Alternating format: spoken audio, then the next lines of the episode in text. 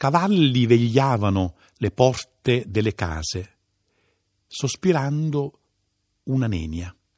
Da un sassofono soffiava un vento di albe marine e un leone passeggiava inquieto, conversando da solo. Due nuvole si inseguivano sbattendo sulle persiane. Venne un silenzio che era vertigine di cieli dischiusi. Dal vuoto non sgorgava una parola.